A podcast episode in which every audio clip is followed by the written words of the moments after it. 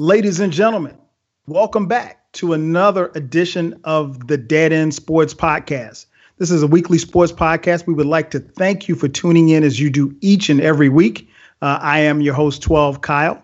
Uh, this is a weekly sports podcast. We like to call it the best couple of hours of your sports week. This is the place where sports opinions collide. Uh, we got a lot of stuff to talk about. Of course, I will not be doing this podcast alone. Joining me are the homies. First up, my man Beezy, 430. Beezy, what up, though? What up, though? What's good, man? Two and no oh Giant. I mean, Lions, man. You know. Yeah, man. Got a real test with the Falcons up this upcoming Sunday, so it should no be doubt, no doubt. Yo, man, shout out to B, man. I, I had a good time. Came through. Uh, he invited me over to the to the new crib Sunday afternoon, and um, B's pop was in, pops was in town, so I got a chance to meet him. Real cool cat, man. Just just mm-hmm. the the exact same as B. The, the exact same. I mean, mannerisms, everything. I mean, like they're like twins, man. But uh, man, really enjoyed that, man. Spent most of Sunday afternoon uh, watching the first and second game um, over there, man. B threw some food on the grill. Uh, the brother can cook. so he did his thing, man. He did his thing. Uh, so man, I definitely appreciate that. Gotta definitely gonna return the favor before the end of, before the uh, season is over. Um, also, the homie Ken is here. Ken, what's up, man?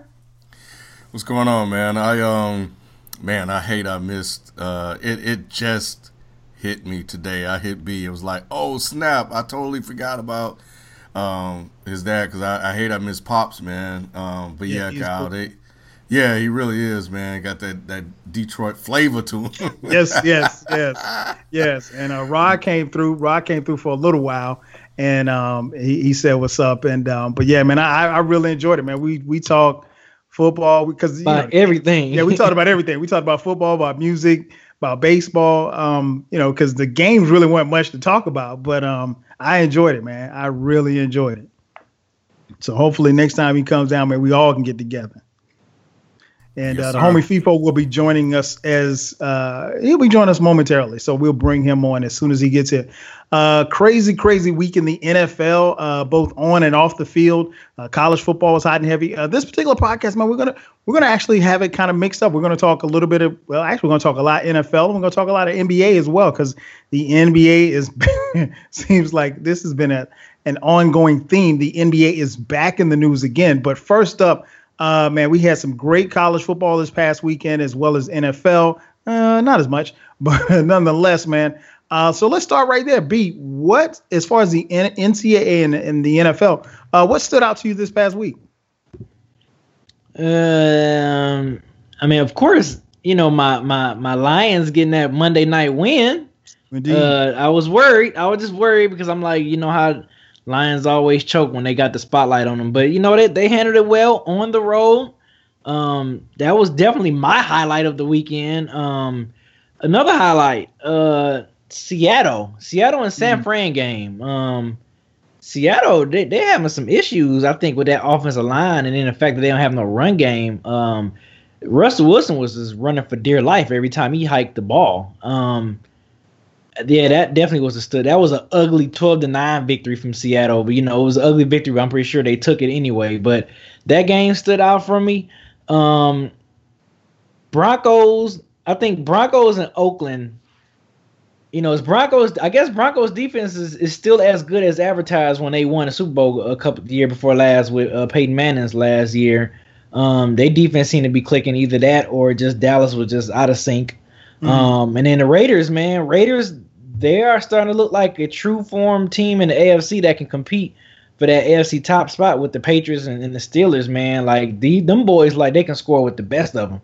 Um, so you know, and you know, they defense, you know, still a lot of young. Coming they got around, some good young around. talent, mm-hmm. but other than that, uh, I think Raiders, man, as long as they stay healthy, if if, if all they big big guns can stay healthy this whole entire season into the postseason, you know, we might have something with them, man. You, you never know. I mean, we, we you might you might have something right there. But yeah, those are the games that stood out. I think the Raiders, you know, uh, Denver defense still looked strong. I mean, you know, with that defense, if the quarterback can kind of act like he wants to play, right. Denver can be another team. yeah, Denver can be another team that, that can be a force to be reckoned with. And then Seattle, I know we, I know Seattle. It's been seasons where Seattle start off kind of ruggish, and then they by like week eight, week nine, they get it going. So maybe this might be one another one of those seasons. But right now, Seattle do not look like the cream of the crop, one of the cream of the crop of the uh, NFC. And I think me and Kyle, or either me and FIFO, predicted them to be in the Super Bowl with with the uh, Mhm. New England Patriots. Yep, So yep, we did. right now, they're not looking like a Super Bowl contender, a team that can make it. But you know, we'll see. No doubt, no doubt. What about you, Ken? Uh, college football and NFL, man. What what stood out to you? Florida Gators. Mm. That win over Tennessee, man, what was that head coach thinking? Playing man defense on a Hail Mary play. Everybody knows you sit in the zone and you knock it down. Knock it and down. that dude, that corner got burned. And um, so shout out to them, man. Great, great, great win um, for them, and uh, really added to the highlight package of college football. Um, Lamar Jackson, man, my boy didn't come through. Mm-hmm. Um, he looked off. He looked erratic. He looked drugged. Something was, I, I, something was up with him. I mean, Clemson's defense is is legit, but um, they had a chance to really um, show what they were capable of, and they didn't get it done. And Lamar Jackson just couldn't get in the rhythm. Um, the the brother is still electric. He had a couple of electrifying runs, but overall, man, he didn't put together the complete package. And to beat a team like Clemson, that's what you need. And they prove why they were ranked uh, that high. And and that quarterback, I think, will only get better. I'm not sold on him just yet, but he definitely showed some things. So uh, shout out to Clemson and shout out to him as well. Um, Sam Darnold. Sam Darnold has struggled in the first uh, couple of games to open up the season, and people still are really, really hyped on this guy. Um, but he's struggling against mediocre teams. I don't know what's going on with that, but whenever I look up, he's in a close game or he's losing.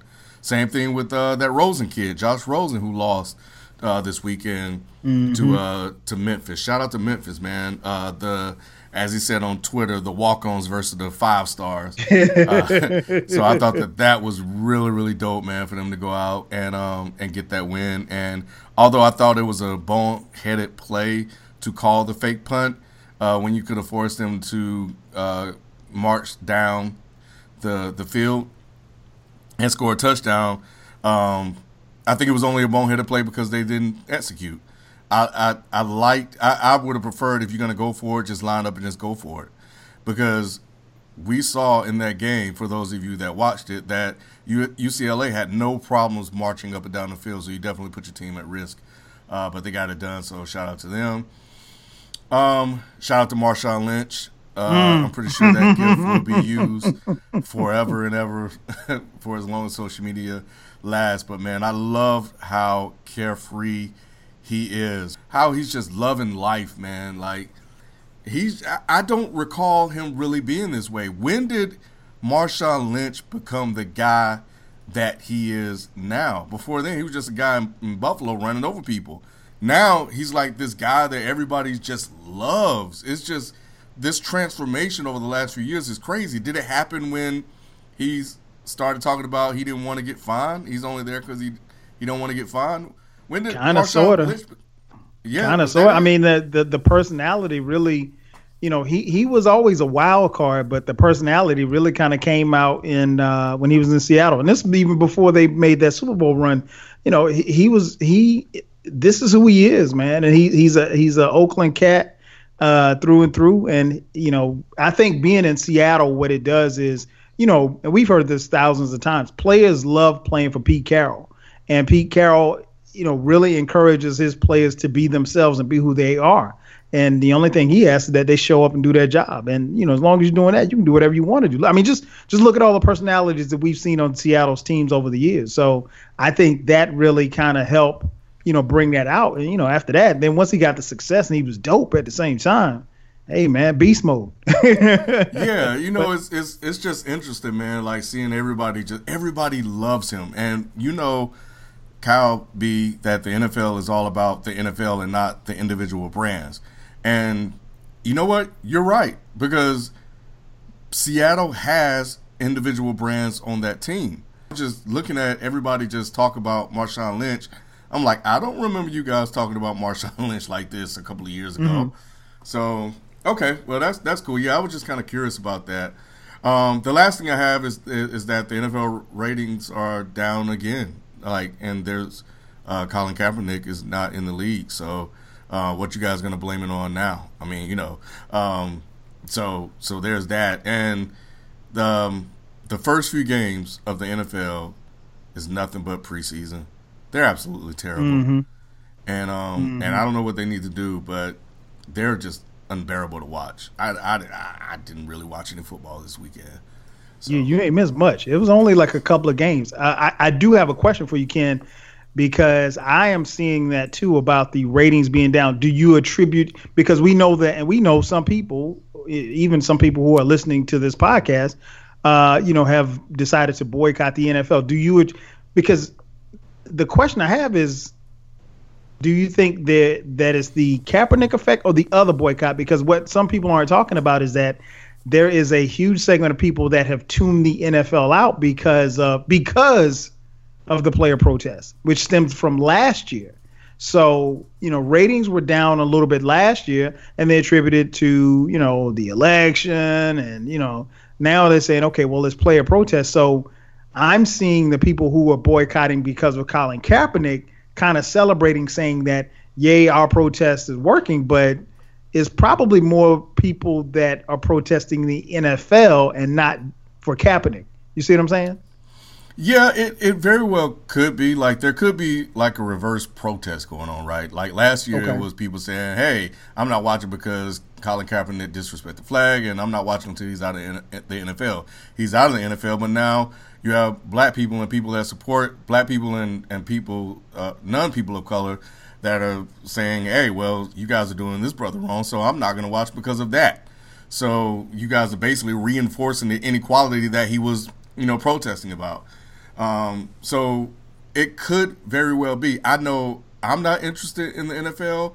I don't know what's affecting that mood. It very well could be hangover from how they are doing him and the games really are haven't really been that good, and there are no interesting storylines in the NFL for me to really get behind.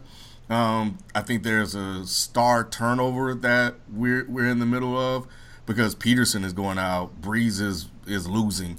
Um, you know, people tired of Tom Brady, people tired of Aaron, you know. So I think that we have to find new guys to follow. Will mm-hmm. we follow Fournette and Dalvin Cook and all these new crop of guys? And um, and I think to answer, to go back to the question about well now it's the players protesting. That stuff is not really getting covered like that the way it was last year. Right. So the media may mention it but it's not the story. So they can't blame it on that. I think that it could be us boycotting it or people just are not interested. But to me what that tells me is that or what i'm starting to peel from it is that the NFL ratings were not down because of Colin Kaepernick last year. Mm-hmm. It was right. just something that they put out there.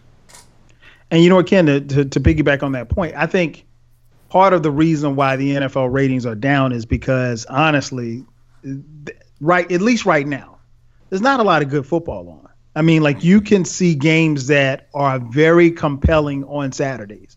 I mean, no, do we always see a game like Florida and uh, Tennessee? No, but those more often not even the UC uh, uh, Texas USC game. You know, a game mm-hmm. that went double overtime.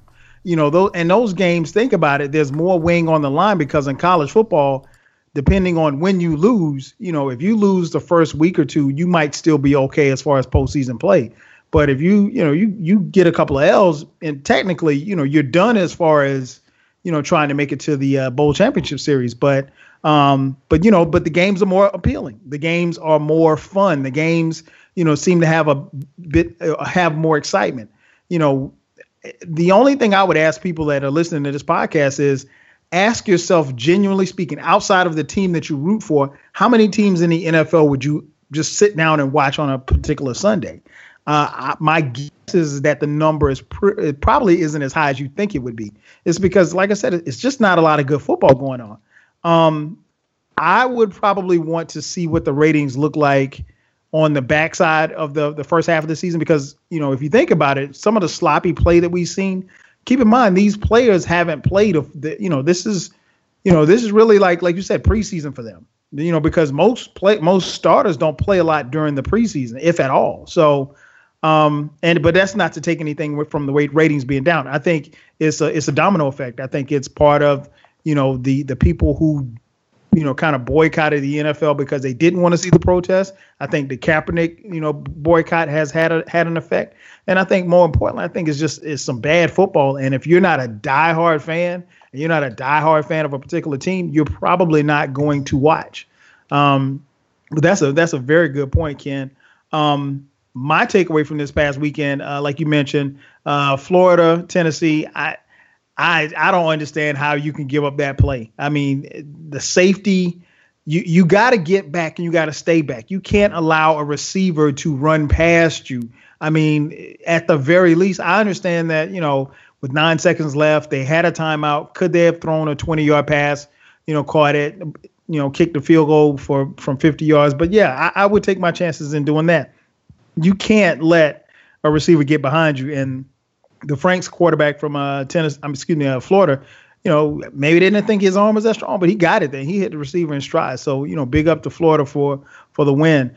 Um, you know, Lamar Jackson, uh, Clemson's I think that was I think Lamar Jackson's uh inefficiency had more to do with Clemson's defense. Um, I think, and it's only been three games, but right now, I think Clemson's defense, you can make a case that Clemson has the best defense in the country.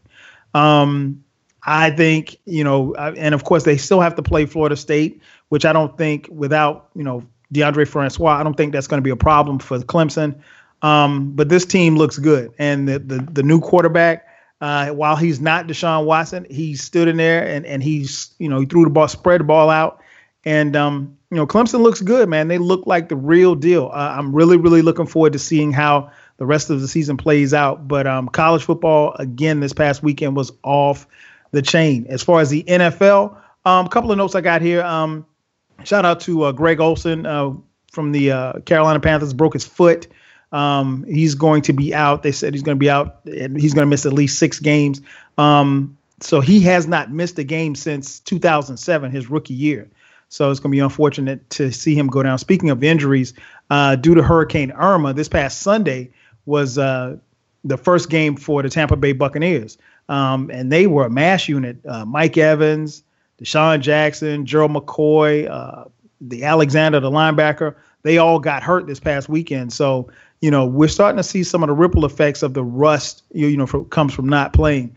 Um, this past Thursday night, uh, I don't know if any of you listening watched that game um, between the Bengals and the Texans. Uh, that game was trash. And like like Ken said, I mean, like if you want to know why the ratings are down, I don't. And we we text this amongst each other.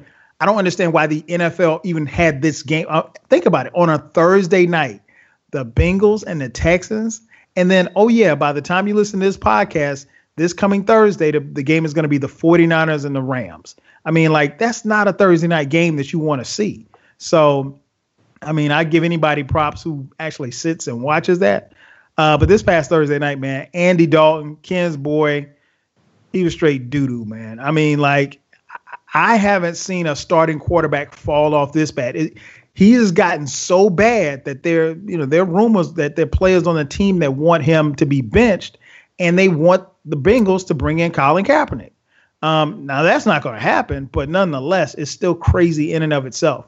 Um, as far as the Falcons, the Falcons got their offense back on track. Uh, up the new Benz uh, here in downtown Atlanta. Um, the offense looked really, really good, man. Steve Sarkisian, um, they look really good against Aaron Rodgers. Green Bay has struggled against the Falcons in the last year or two, um, which is kind of weird. Uh, but Green Bay had a lot of people hurt and mashed up. I'm, i have the the funny feeling that these two teams will see each other again. Um, Ken's boy Cam Newton showed up at the press conference looking like I don't looking like somebody's cousin.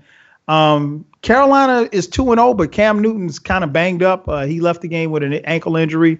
Um, the I think it was the ankle that he had been uh, that he had gotten surgery on. So uh, got to keep a watch out for that. And last but not least, man, he's a fantasy superstar, man. Kareem freaking Hunt from the Kansas City Chiefs. The Chiefs are two and zero, oh, man. The Chiefs are two and zero.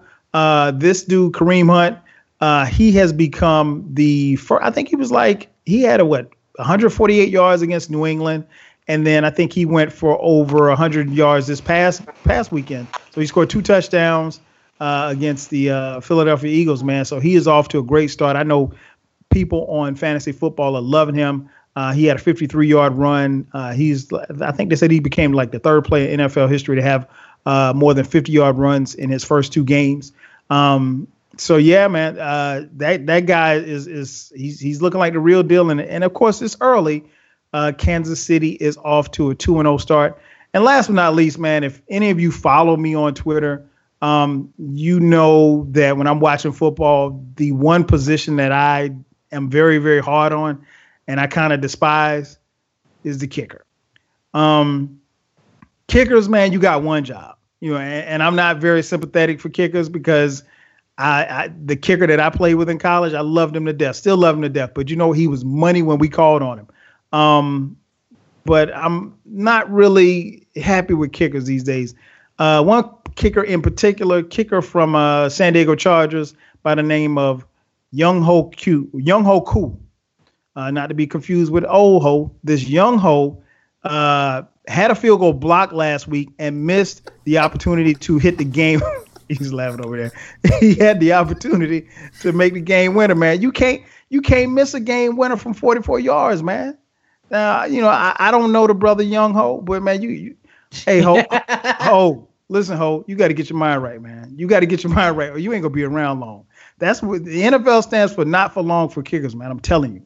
So that's my take on this past week with college football and the NFL. Uh, joining us is the homie FIFO. FIFO, what up, man? Yo, yo, yo, what did it what it do? What it do? Man, we're just talking. We're just getting getting it started, man. What what did you take away this weekend from uh, the NFL and uh, college football? Um, really didn't watch much college football. You know, you, you you know, I'm not the guy when it comes to the college football. I'm just not. Um, but but the NFL um, can, can can I change my Super Bowl pick? Who's your Super Bowl pick, man? I picked Seattle on the NFC. Oh yeah, yeah, yeah. We we we were just talking about that. Yeah, I, I need to change that. It's two games, dog. It's two. It games. don't matter. I, like, look, I already know who's the best team in the NFC, and it's not the team I originally picked. Them them, them boys need to do something over there in Seattle, man. That it, it is bad it is bad. But um, damn Falcons, man. I I look, I think the Falcons are the best team, eh, the best roster in the mm-hmm. NFL right now, and and I don't say that like I don't say that like when you watch these boys play on defense, they're a top five defense and they're a top five offense. And it's not just about having weapons, it's about having a system for those weapons to thrive in. And what the Atlanta Falcons have, if they stay healthy like they did last year, oh my God. I, I think they can go back to the Super Bowl. I, I, I think we're really for real. And and I reserve to change my pick to the Falcons representing the NFC this year. Okay. You trusting the Georgia team? What? yeah. Hey, so I'm sticking with the Georgia team. Yeah. No. No. Look. Look. I'm sticking with it. I'm sticking with it. Um, they they made it last year. They made it last year. So you know what? Look, they they, they, they have a track record. I've always said Matt Ryan has been nice, and and now he's in the perfect situation. Not like you know sometimes franchise players they get stuck on an island. Like yeah, I'm like look at Andrew Luck. Like yeah, I'm great, but what has the organization done for me? Oh oh, they've gone leaps and bounds. What, what what's the owner's name? Uh, I'm drawing a blank. Arthur Blank. Arthur Blank, yeah. Arthur Blank has done his job. He hired the right GM. The GM did what he had to do. I like the Falcons really impressed me. They they really impressed me. Um, the NFL man, it, it's kind of what we thought they were. The NFC East looks bad. Um, we, we don't know who's good outside of Philly. You know, um, they're, they're, they're definitely taking strides, but everybody else looks like crap. Um, the NFC West is surprisingly bad except for, well, yeah, no, they're they're, they're surprisingly bad. I was thinking about the Raiders. That's AFC. The AFC West is tight though. No, AFC West is tight. Three teams are two and zero oh already. Mm-hmm. Mm-hmm. Mm-hmm. But um, no, man, you know, just another great NFL season. Um, nothing, particularly that I took away outside, I, I, I really think the Falcons are for real. Okay, okay. Uh, FIFO in, in, in week two changing changing the Super Yeah. Bowl pick. My man, my man. Seattle, I'm sorry. You have to like Uh, Shannon Sharpe uh, uh, on on the show. Shannon Sharpe be changing his picks too. Hey, Shannon changed picks like every week. um, speaking of the NFL, man, we saw the Dallas Cowboys go into Mile High Stadium and get beat down by the Denver Broncos. I mean, Denver smoked them like a Philly blunt in the boys' dorm. It was just that bad, man. I mean, we have yet to see uh, the Dak and uh, and Zeke show, you know, come off the hinges like that. Ezekiel Elliott nine rushes for eight yards. That means he had eight yards more than the the four of us right now. Um, so in saying all of that, uh, B, I'll start with you, man. Do you think something's wrong with Dallas? And do you think I know we talk all the time, but you you you spoke about this a lot last year about teams getting a blueprint or getting you know film on guys and, and having time to study them and teams have had a whole season. You know prescott didn't look particularly impressive against uh, you know the giants but you know zeke could run all over the giants.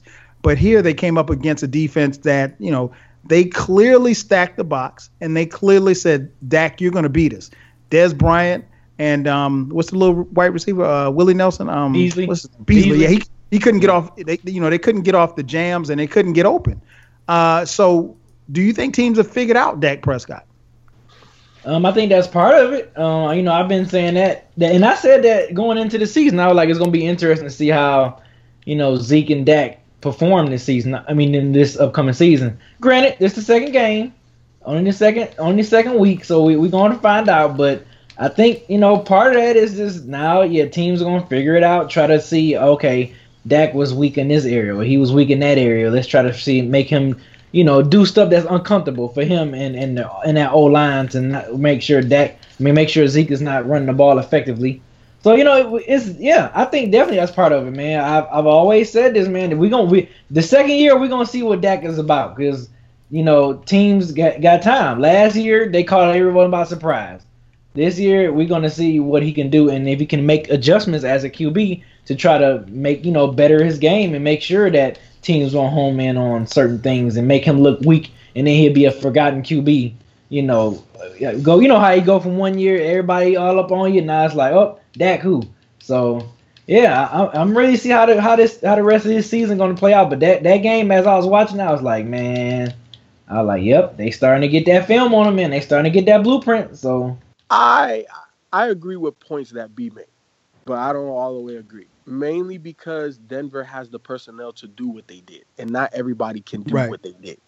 And that's a big thing about it. And we saw how Von Miller, once he knew that they had to go pass, man, that man, that, this man was jumping every snap. How many penalties did he have down the stretch? Just him personally? Man, about So- three or so- four. Exactly, and he's one of the best pass rushers. So obviously he's gonna get pressure. Obviously, to uh to uh what's his name? To Talib, Kwa- um, I want to say Talib Kweli. Akeem Talib. Akeem Talib. I had it backwards. Shout out to Akeem Kweli. But uh, you know what I'm saying? He was out there, man. He he could he should have had like four picks. right. This, this man done dropped like two of them, and like one of them was a gimme. So so not everybody has that level of personnel on on on three levels. You know what I'm saying? Outside in the cornerback. Uh, the linebackers are fast. They could play man, and then they could just let their pass rushers get to Dak. And if they shut down the run while they do that, man, any team is good. It's going to be hard for any team to put up points against Denver. Let's be honest; they're still a great defense, but their offense, I I, I think it was uh, Dallas's defense that kind of surprised me. Mhm. Um, and, and I think it's still too early uh, to say that the jury is out on Dak. You know, there's uh, there. Look, man, Denver's going to be a top five defense. right. You know what I'm saying? I, I, I, uh, as long as uh, Trevor Siemian and that Denver offense doesn't give up the ball, that's going to be a top five, top seven defense, guaranteed.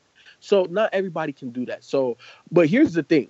I think what's interesting is is if you shut down the run, is that the key to shutting down Dak? I think I Mm. think that's I think that I think that'll be a question, but we got to see other teams. I, like two games in, Um, and, and, yeah, it's still early. It's still and, early. And it being Denver, man, like that's that's a that's a bona fide squad, man. Like a bona fide defense. So I, I don't know. I can't take too much stock just yet. Give me about week five, then I'll let okay, you. Okay. Ken, I, I noticed that you tweeted, uh, you know, that uh, you couldn't wait to get on the podcast to tell us what was wrong with Dallas. So, my brother, the floor is yours. Man, both of y'all totally got this thing wrong. Like, you guys make great points, and you know what? I I, I think there's some validity in your statements, but for me, the problem with the Dallas Cowboys is that they got Russell Wilson syndrome. It's it's just that simple, man.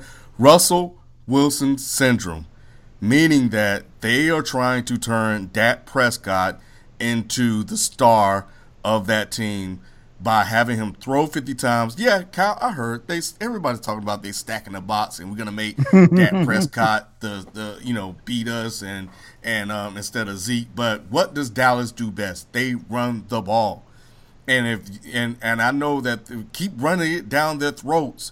That's when Dak Prescott is at his best. But no, no, no, no, no, no, no, no. All we heard last year was Dak Prescott this, Dak Prescott that. Dak Prescott over here, Dak Prescott underrated, Dak Prescott like it's it's all about Dak Prescott. Mm. And and now coming into the season, same thing. All about Dak Prescott, Dak Prescott, Dak Prescott. He's gonna be the guy. And that's what they tried to do. They tried to make this guy out to be Troy Aikman or somebody like that. And Troy, what did Troy Aikman do when he was the quarterback? Troy Aikman didn't throw that much. Why? Because he had Emmitt Smith.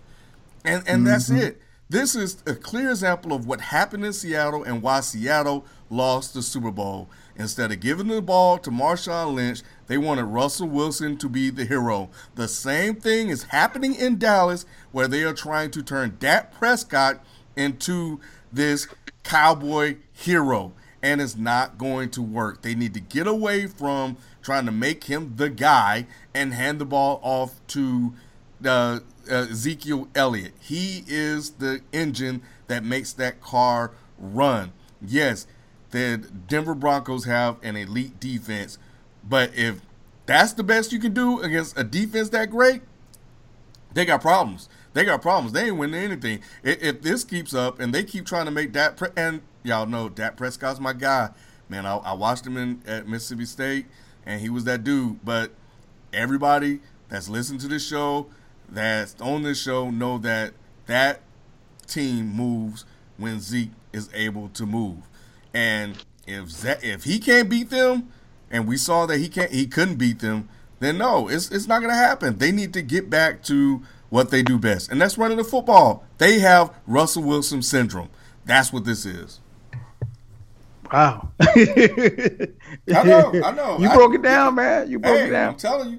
Watch. It, it, it, it is, it's right there. And, and if this continues in in the next two or three weeks, I'm gonna be like FIFO. I'm gonna be like, man, I'm changing my pick.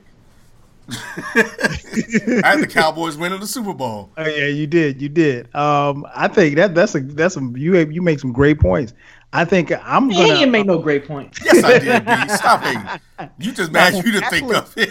actually, I think everybody made a great point. I actually agree with FIFO 100, percent man. I think I'm not as quick to put push the panic button because Denver, what they are able to do defensively, every like you said, everybody doesn't have that type of personnel um, you know, where you can take, you can put, you know, I mean, D- Denver's got what three elite corners. Um, you know, so they, you know, the no-fly zone is in full effect when you when you when you drop back to pass against them. And they said basically like, look, Dak, you're gonna have to beat us, and you're gonna have to dink and dunk. You're gonna have to throw these little five-yard outs to Witten, and you know, you're gonna have to beat us like that. And I'm I'm waiting for the and what was interesting was, and I think I said this last year, I was waiting for the point where Dallas would have to fall behind and change their game plan as to how they would attack via the air. You know, Dallas last year, their their MO was to get up on teams and then just run Zeke down your throat.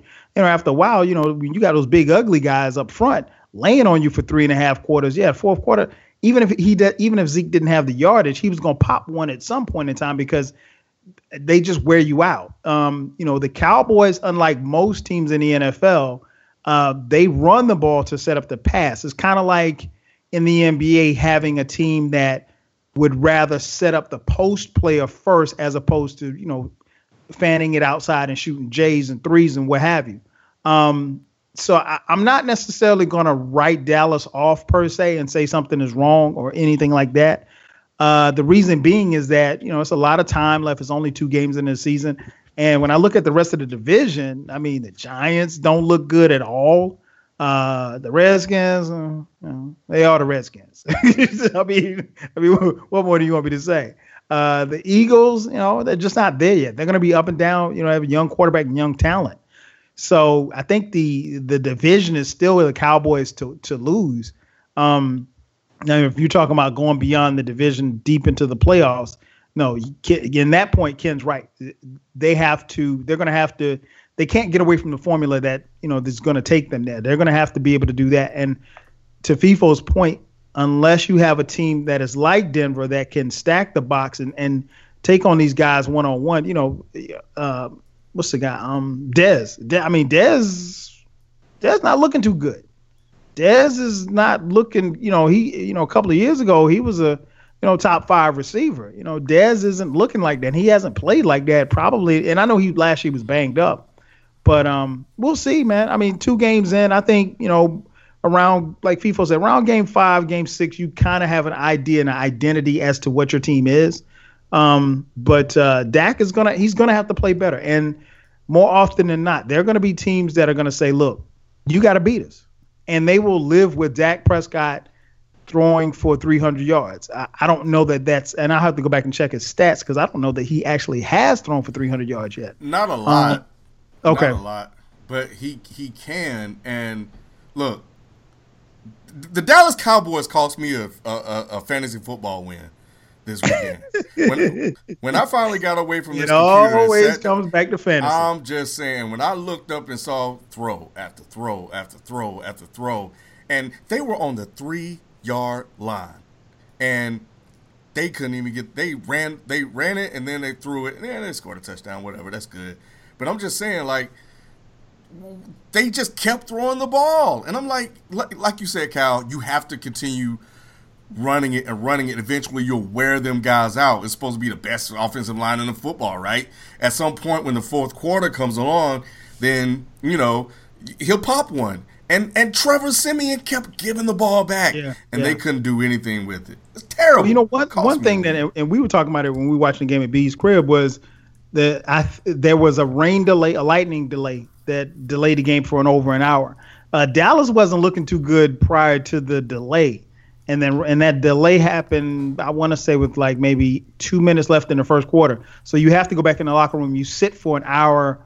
Uh, it was right at about an hour and ten minutes in the locker room, you know, waiting on the storm to pass or the lightning to pass in the area, whatever like that. When they came out, they were even flatter than what they were prior to them, you know, coming out. So, you know, maybe that has something to do with it as well. But, you know, tip my hat to Denver. Denver balled out of control. So we'll see what happens, man. Dallas is, you know, they're one and one. And, you know, like I said, again, it's only two games.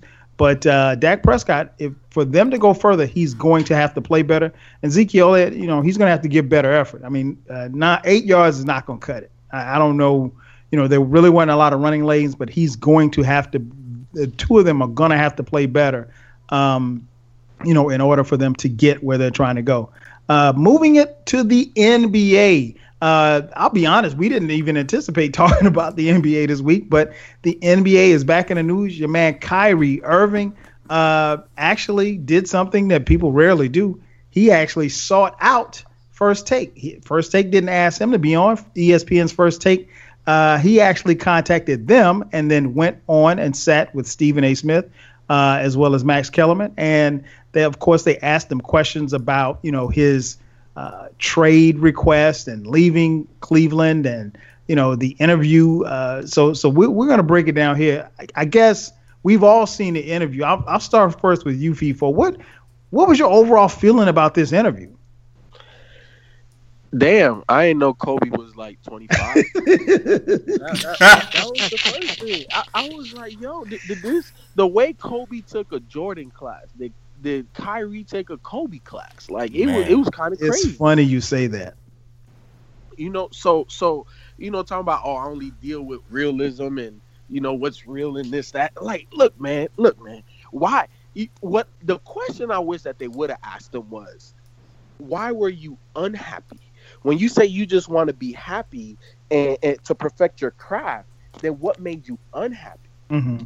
You know what I'm saying? And yeah, he, you know, he talked about um all of the stuff that goes with um, you know, just playing in terms of, you know, the outside. But that's gonna be anywhere, dog. Especially if you're trying to win.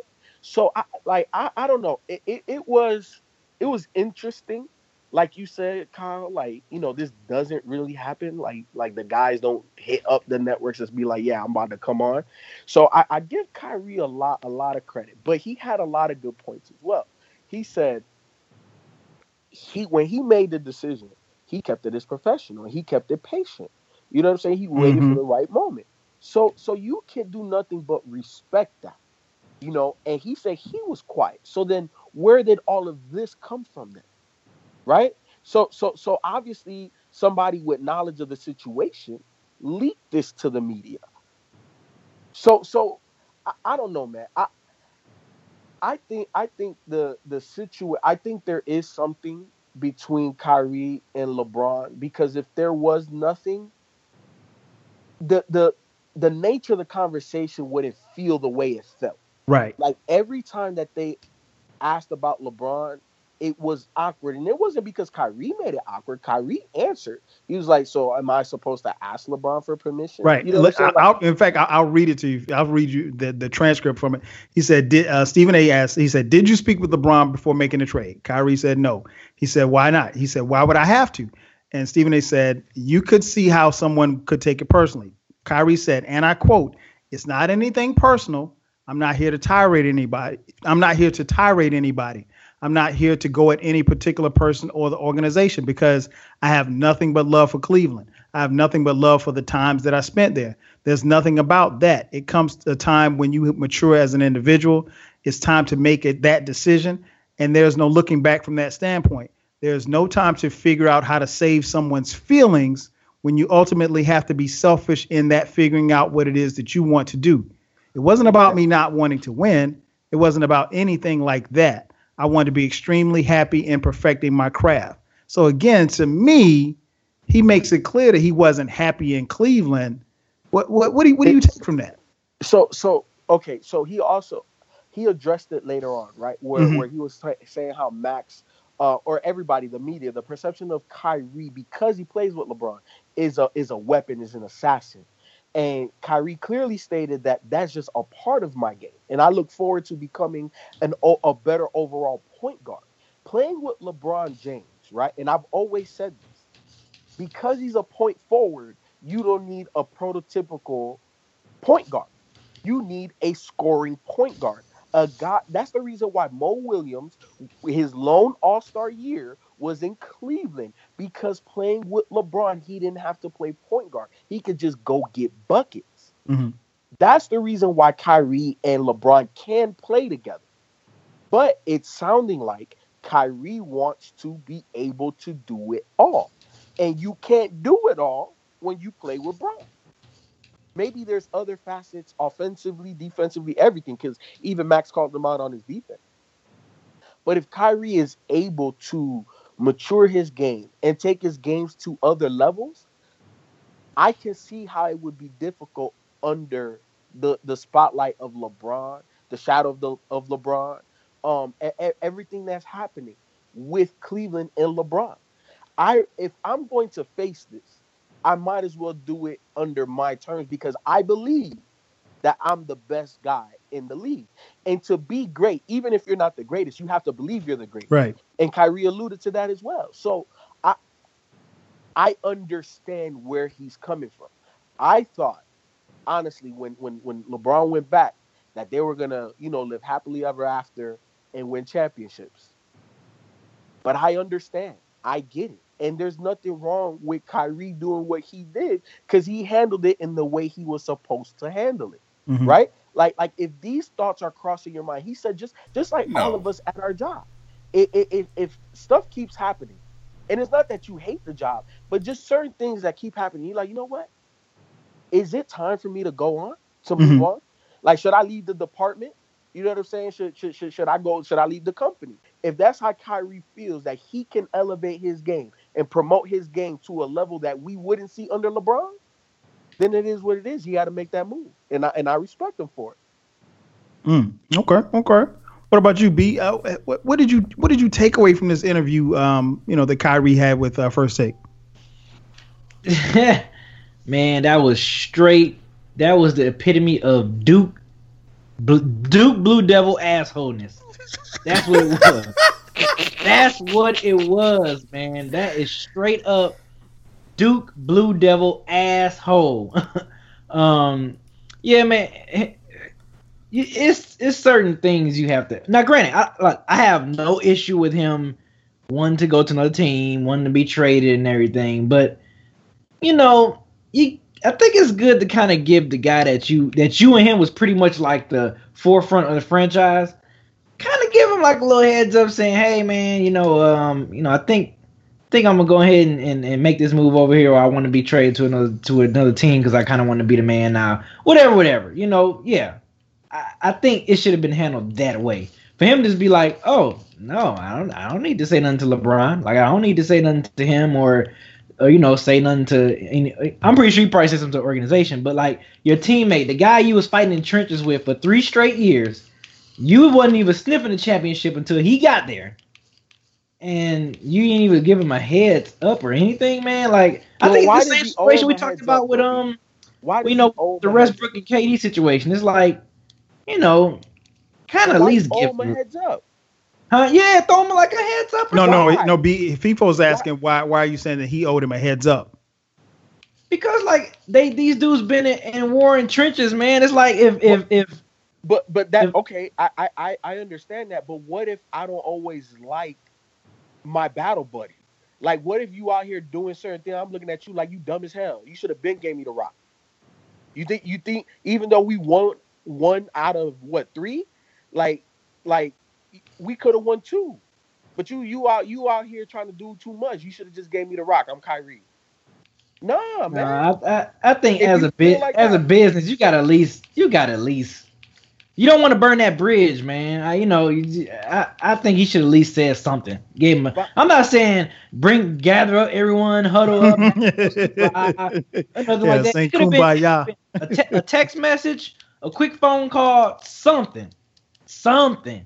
Like something. I'm not saying go over here and just give me a hug and say, "All right, man, I'm gonna miss you, man. Man, I hope you do your thing and keep doing stuff with Uncle Drew." Like, don't no, just a simple text. Hey, man, I think I might, you know, think about probably getting traded. You know, once the uh, free agency, you know, starts or whatever. That's it. That's all. That's all you can do, man. Like, just shoot him something like that. But don't so, just. all right. So, so let me ask you something. Would, would, would it be? Would it would would have it been wrong for Kyrie to go to management first? ask for a trade, let them work behind the scenes, and then when something starts to percolate or be more official, you text LeBron like, "Hey, bro, you know, like it's been good playing with you, whatever, whatever." That'd have been fine. That that'd have been cool. Okay, but but but let's look at what the series of events were and what Kyrie said, and the reason why he made it a big point to say that he handled it professionally because he was quiet it got out in the media and the media was able to spin and turn it however way and now it's supposed to be me versus lebron and it was never that. It was never that. That's what he's saying.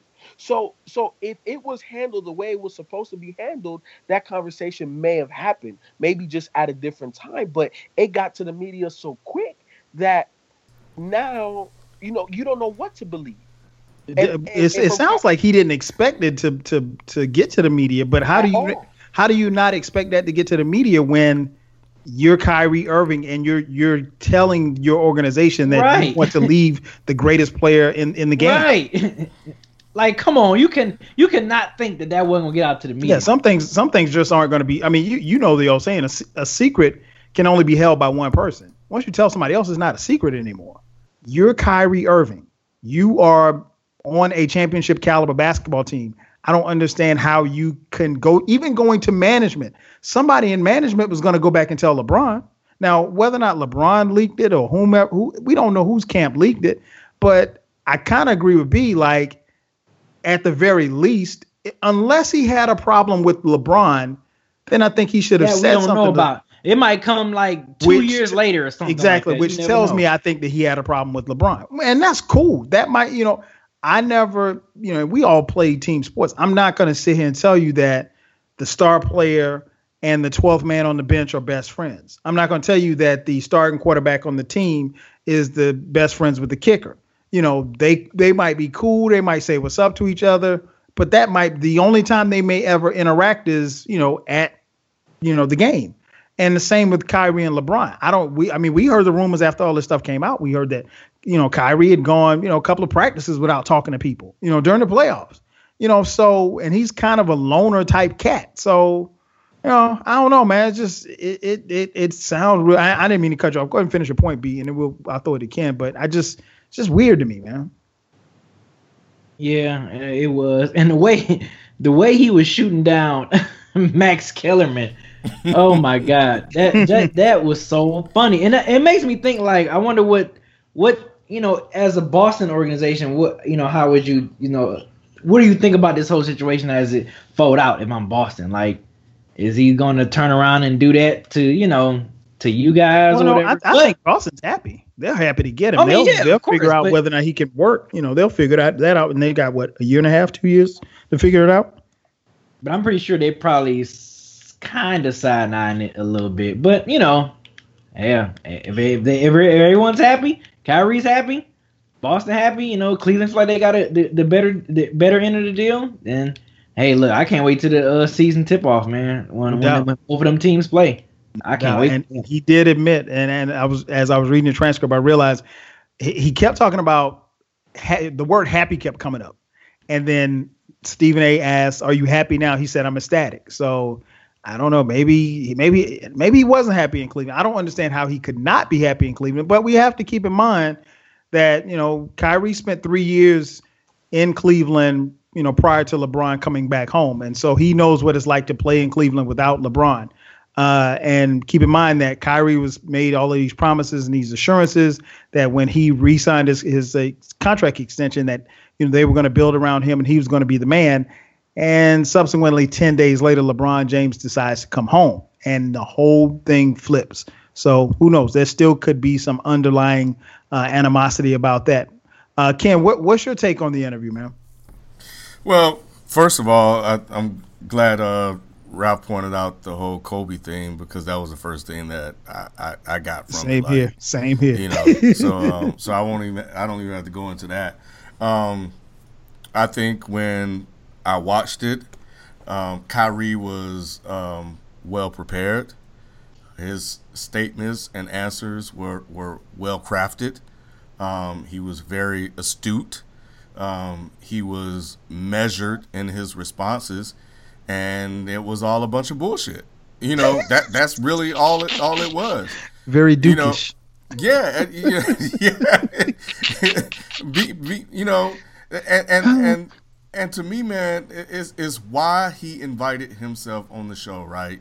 In politics, they do this sort of thing where they try to, if if they're behind on a narrative, they try to at least get something on record to give people something else to talk about or talk um, at, at least on their behalf.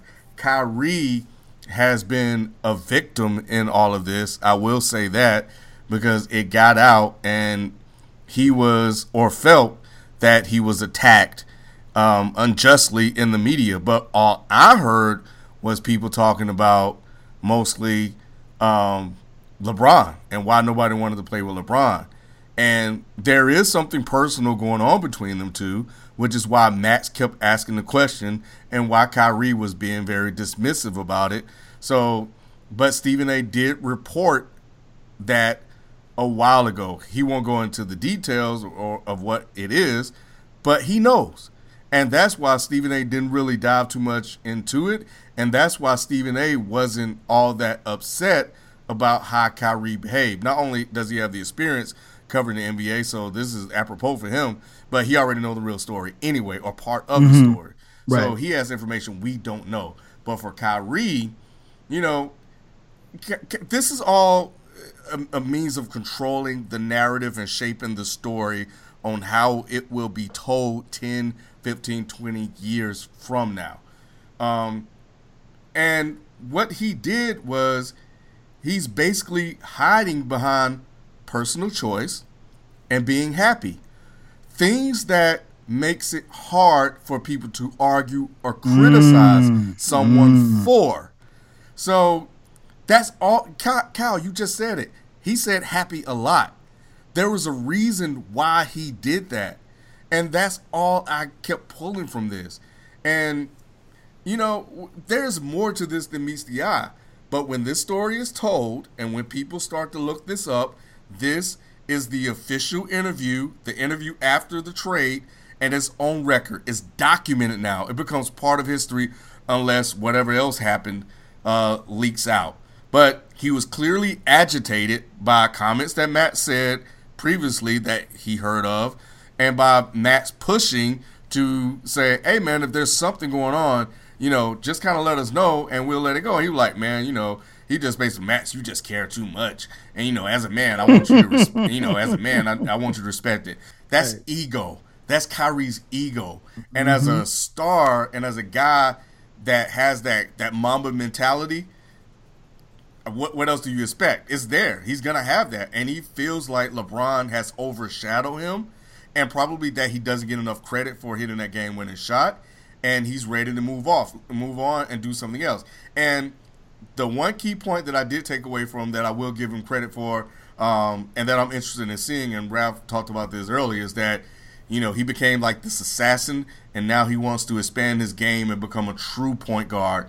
And it will be interesting to see how he performs with a better with a better coach, uh, better players, a system and you know whether or not he's going to be coachable, and I think he will because if he was willing to go play for Pop, then he's a coachable guy. He played for Coach K, so he he has to be coachable, right? So I don't think that'll be an issue.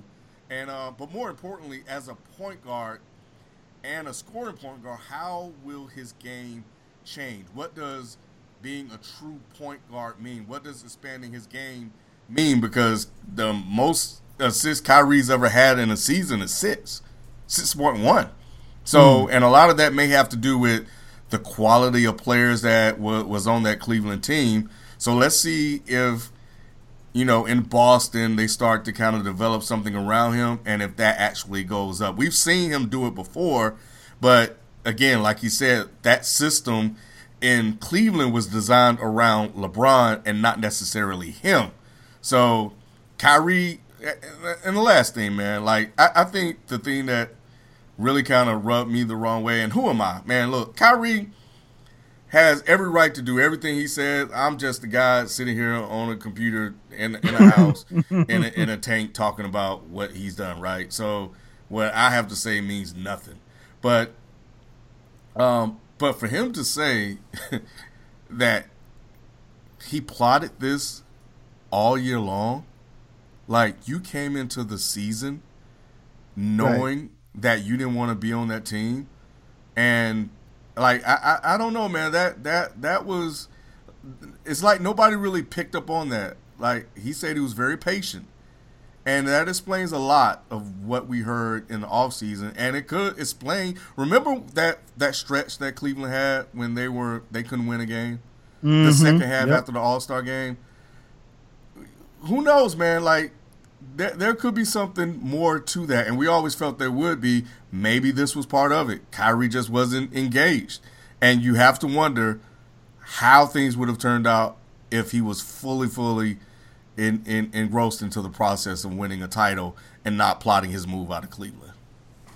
Yeah, you you you hit the nail on the head, man. My my only point I want to add is I, I think that's more troublesome to me because I'm if I'm LeBron and I'm thinking, okay, man, we we we're we're battling here. We're going to battle every day, and all this time you've been thinking about leaving, and you you know not once did you say, hey, man, I don't know, man, I'm I'm thinking I, I want to leave. You know, does he owe LeBron something? No, he doesn't owe LeBron any apologies, and he, you know, relatively speaking, he he was very complimentary.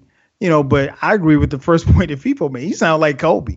You know, and I, I think deep down, he really wants to be like Kobe. And and there's nothing wrong with, you know, idolizing Kobe. Uh, I, I, heard uh, your boy uh, Windhorst, um, Brian Windhorst from ESPN talk about how you know when they won the title, uh, when they beat Golden State, you know they celebrated in the locker room, and you know he Kyrie hugged his father, he hugged his teammates, hugged his sister, and he went to his cell phone and the first person he called was Kobe, and he FaceTime with Kobe. Bruh, really? I mean, again, I don't know their relationship, but it just that whole interview, man, it just it left me with more questions than it did answers. Because my thing is this, and I think Max was really trying to get it at Kyrie, and I think Max really would have been able to get at him had he been in the studio. Max was somewhere remote, but I think Kyrie kind of came off at times like why are you asking like particularly with Max, he came off as as like, why are you asking me these questions? And Max is like, bro, you you asked to come on here. You you do know that part of our job is to ask questions. so why do you why are you looking offended or looking very he was very smug, very coy in his answers and his responses. You know, I just don't I think that interview left me with more questions. But one thing that I, I was able to kind of read between the lines is that there if I didn't know it before then, and this is just my assumption, if I didn't know it before then, there's clearly a problem between he and LeBron. Now, LeBron might not have no problem with Kyrie, but Kyrie definitely has a problem with LeBron. And, you know, like Ken said, maybe we'll find out about it 10, 15 years from now. I, I just, my thing is, and I don't blame Kyrie for wanting to leave and go somewhere else and start over and start fresh. I only caution him in that he's 25 you only get a certain number of years to play and you only get a certain number of, number of years to play at a high level and you don't want to sit back and look with regrets and say, well, man, I could have done this, or maybe I should have done this. You know, I mean, but it's his life. You know, it's 25. He, he he probably feels like he can be in the same position that Kobe was in when Shaq left. So we'll see. Um, you know, like B said, I'm I'm game one, man. Game one, we're there. Uh, you know, they the season tips off. Cleveland versus Boston. And I believe it's on TNT. And trust me, we will be talking about it because that well, would be must see TV. Yeah, and let's be real. A lot of people did jump on Kyrie. Like Max was very said some insulting things about Kyrie. But you can you know, understand why, though. And, and I'm not I'm not defending him, but you can understand why. Like we we we are all, regardless of whether or not you're a fan of LeBron or not, we are all in awe of LeBron and his physical gifts and his mental stamina and everything that it is le- about LeBron. I, we just can't see someone in their prime saying, "No, nah, I'm good. I don't want to play with that dude." I mean, well, they, I mean, like all about Kyrie too, though. But not like that, though, Ken. I mean, like Kyrie. If, if we were it. if we were ranking players, you know, Kyrie's yeah, probably going to be. If we were ranking players, let's say, you know, one to ten, Kyrie probably is going to be a, a top ten player, but he's not number one. I mean, we can all make a case that LeBron is the best player in the game.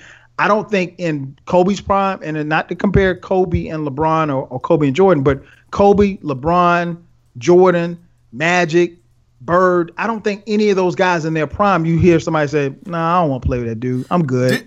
Did, not he also say that he called LeBron the the uh, greatest player in the world, but then at the end of the the show said KD was the best player in the world? Like, how you gonna throw a shot because he won the title? Throwing a little shot there, man. Man, come on. He did, LeBron gonna didn't say KD was the best in the world. Okay, I'll, I'll read. I'll read to you what he said. He said, "Is Kevin Durant catching LeBron as the best player in the game?" He said, "At this point, question mark. You reward guys for winning. He went to Golden State and won. He's a champion. He's solidif- He's a solidified champion, so he's able to be in those talks." And then they said, "Well, who's better, Kobe or LeBron?" He said, "Man, they're both up there, but in terms of who my favorite player is, first my dad, Kobe second. You know how I feel about that." Hey, bro, we ain't asked you that. We asked you who was better, Kobe or LeBron and he changed. The non-answer. the non-answer is the answer. That's what I'm he saying. Said my, he said my favorite player is my dad first and Kobe second. Okay, well just say Kobe. And but the, and the whole thing, my dad, my dad, my dad. Come on, that's that whole BS answer that he want to give that that people fall in love with. Mm. Get get out of here, man. Get out of here. Man, man I'm, I'm, gonna let you in a little secret, Kyrie. Kyrie, a lot of people don't know who your dad is. I mean, and, and there's no disrespect to your dad, but on the real, I'm gonna keep it 100. And your dad uh, is supposed to be your hero. I understand. Yeah, yeah, I yeah, yeah, it. yeah. But exactly, my dad is nobody, my hero too. But and, I'm not going to say my dad is the best basketball player. He wasn't. You know, favorite player. I mean, come, come on, man, come on. So we'll we'll see how, how it pans out. But like B said, man, uh, season tips off. Boston versus Cleveland. I am here for that. And he um, said it without saying it, FIFO. You know he said it. He said it without saying it. Speaking of the NBA, man, we had our boy Kevin Durant. Speaking of Kevin Durant, great segue. Uh, Kevin Durant, man, uh, Twitter fingers. Uh, his Twitter fingers got wild. Uh, if you've been hiding under rock, your boy Kevin Durant um, came under some scrutiny uh, this this past week as he uh, allegedly logged into a quote unquote fake account uh, to defend himself against Twitter trolls.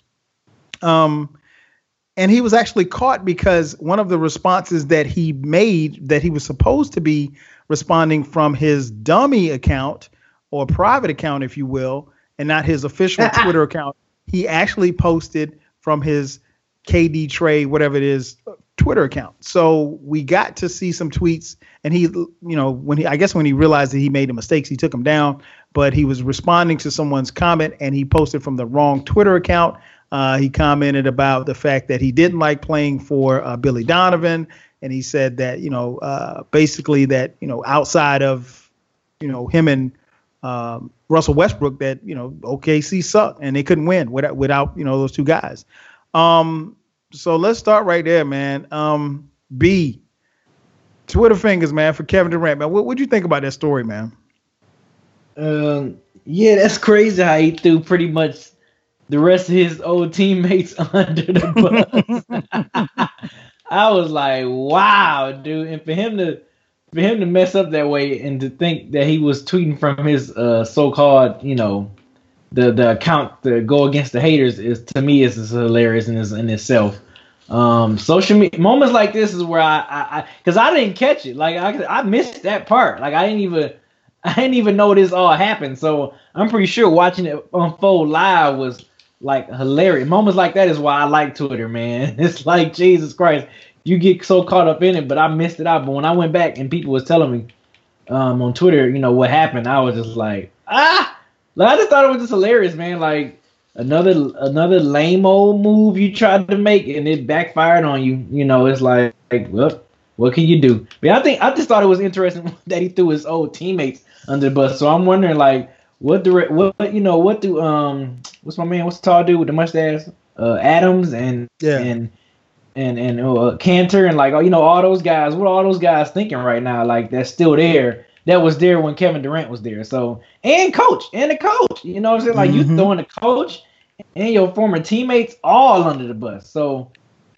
yeah man uh you know I'm pretty sure I'm gonna be looking forward to that Golden State versus o- OKC game um, I'm pretty sure it's gonna be some el- some extra elbows and stuff being thrown here and there. It's gonna be pretty interesting. I'm I'm I'm a I'm a like that. I'm a definitely I'm a definitely enjoy that. So this is this is another reason why the NBA is just winning and winning and winning. I mean, we're still talking about the NBA. NBA is four weeks away. Ken uh, had just t- uh, texted that to us, which is crazy. Um, mm-hmm. So yeah, man, it's it's man, I love it, man. This is like NBA just keep getting stories, keep getting stories. I know Adam Silver is just loving it, man. I know he has to just be loving this right now. Like we are still talking about the M- we've been talking about the NBA literally from January 1st of this year, and we're still talking about it right now. And it's go- and it looks like it's gonna be that way up until December 31st of this year and so on. So like this is this is nuts, man. This this is definitely nuts. But yeah, KD, man, you know,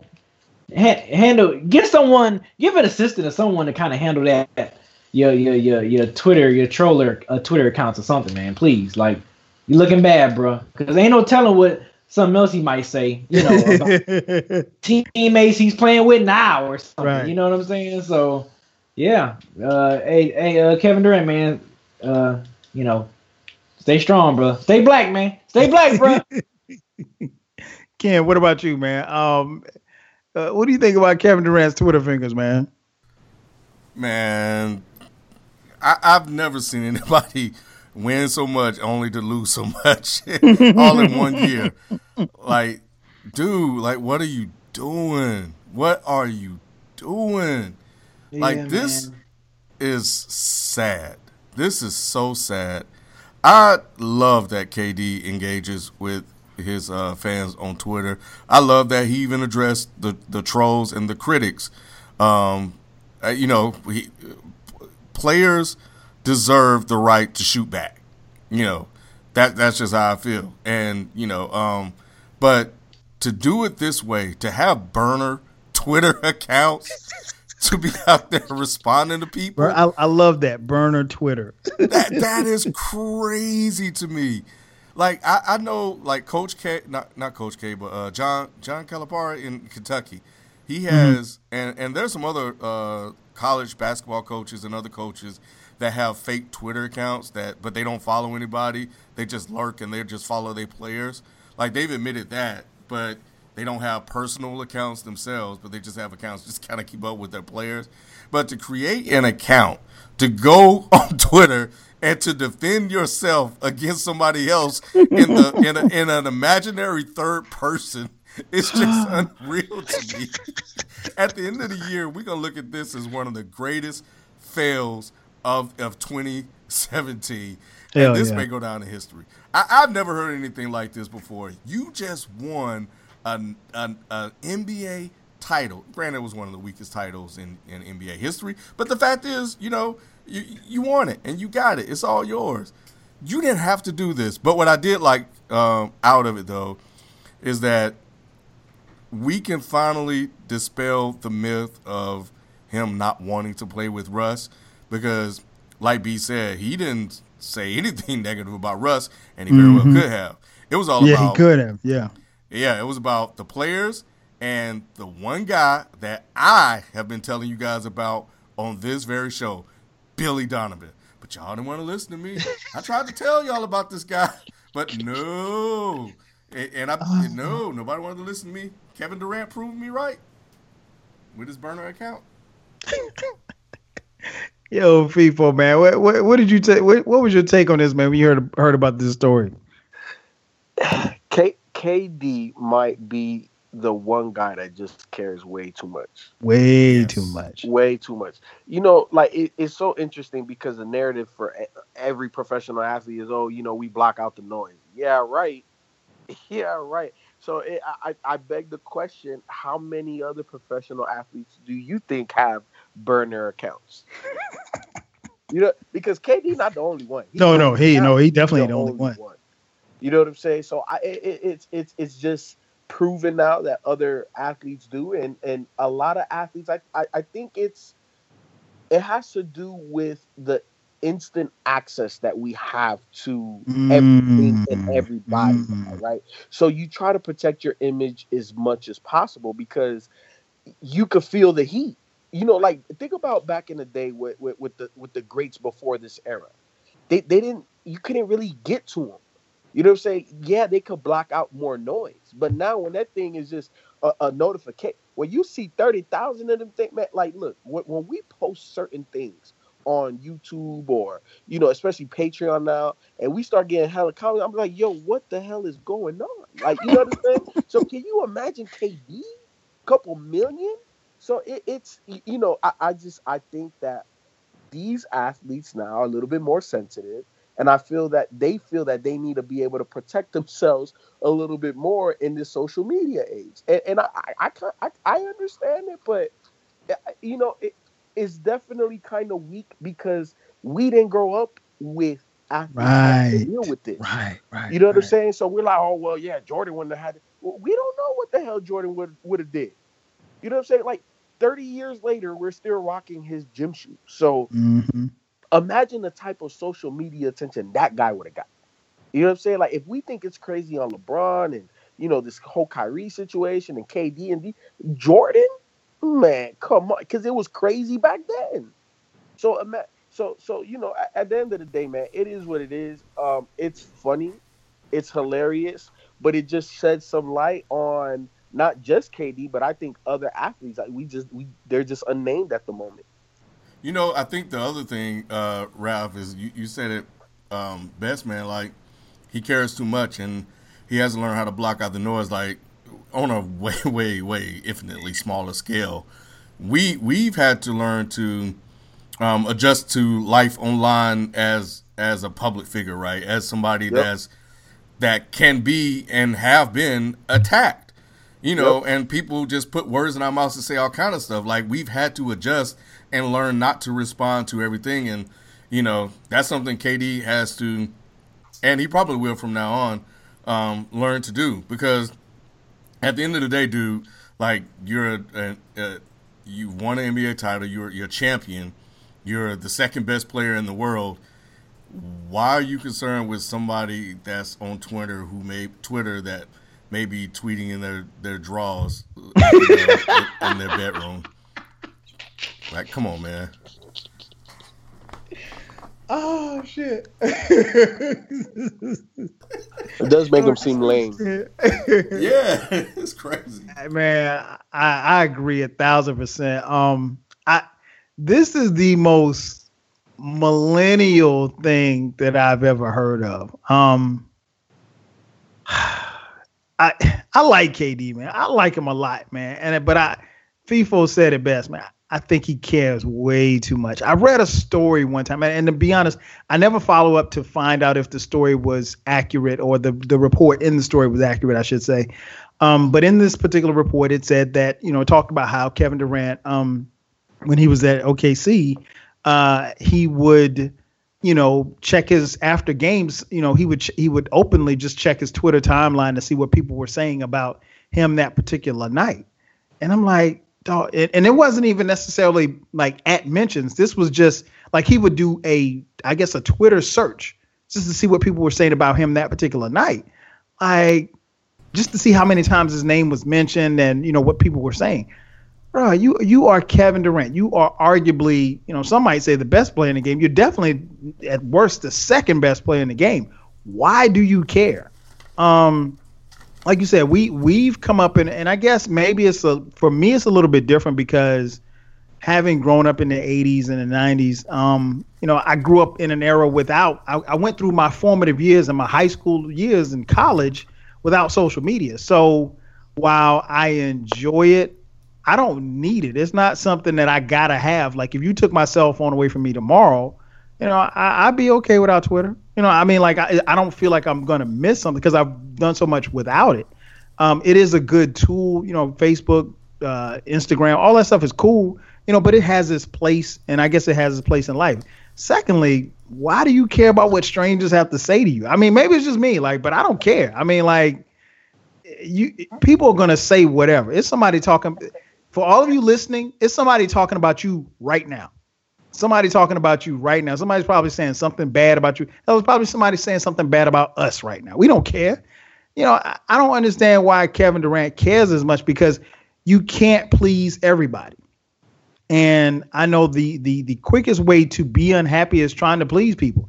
Man, please your damn self. You don't have to justify or you had your reasons for wanting to leave. You had your reasons for leaving. Same with Kyrie. You have your you don't but you don't sit around and try to appease people, especially people you don't know.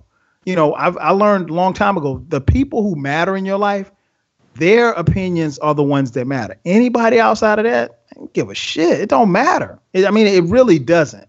And I think it's sad that he's, you know, kind of come to this. You know, I mean, at what I mean, I can understand now. He he mentioned and he kind of backtracked and he you know admonished himself today uh, at this this press conference saying that you know it what he did was idiotic and you know he just he felt bad and he he shouldn't have mentioned Billy Donovan's name or what have you. He didn't even mention about the fact that you know he shouldn't have probably had another Twitter account. He said he uses you know private media social media accounts to you know keep in contact with family and stuff like that. My thing is why do you need that? You know you you're Kevin Durant. You should be able to you know, text or whatever like that. You don't necessarily have to go through social media to keep up with family members. But if you want to have a private one, that's fine. Okay, cool. Um, but man, stop caring, man. Just stop caring. You you care way too much, and you can't you, you can't appease people because there's always for for every three people that like you, there's gonna be one that don't. You know, just care about the ones that like you, and and don't care too much about the ones that like you because if they ain't paying your bills, if they're not making you happy, psh, man, hell with them. you just, I mean, and he's a public figure, so you know, again, this is coming from somebody who did not grow up in the social media era, era so I don't I, I don't need it. So I don't it's not something that I gotta have per se. You know, and his generation, you know, very millennial, you know, they live on this stuff and I get it. You know, I have kids, I, I get it. I understand why this stuff is important to them. That being said, you can't live your life in 140 characters. You, you just can't.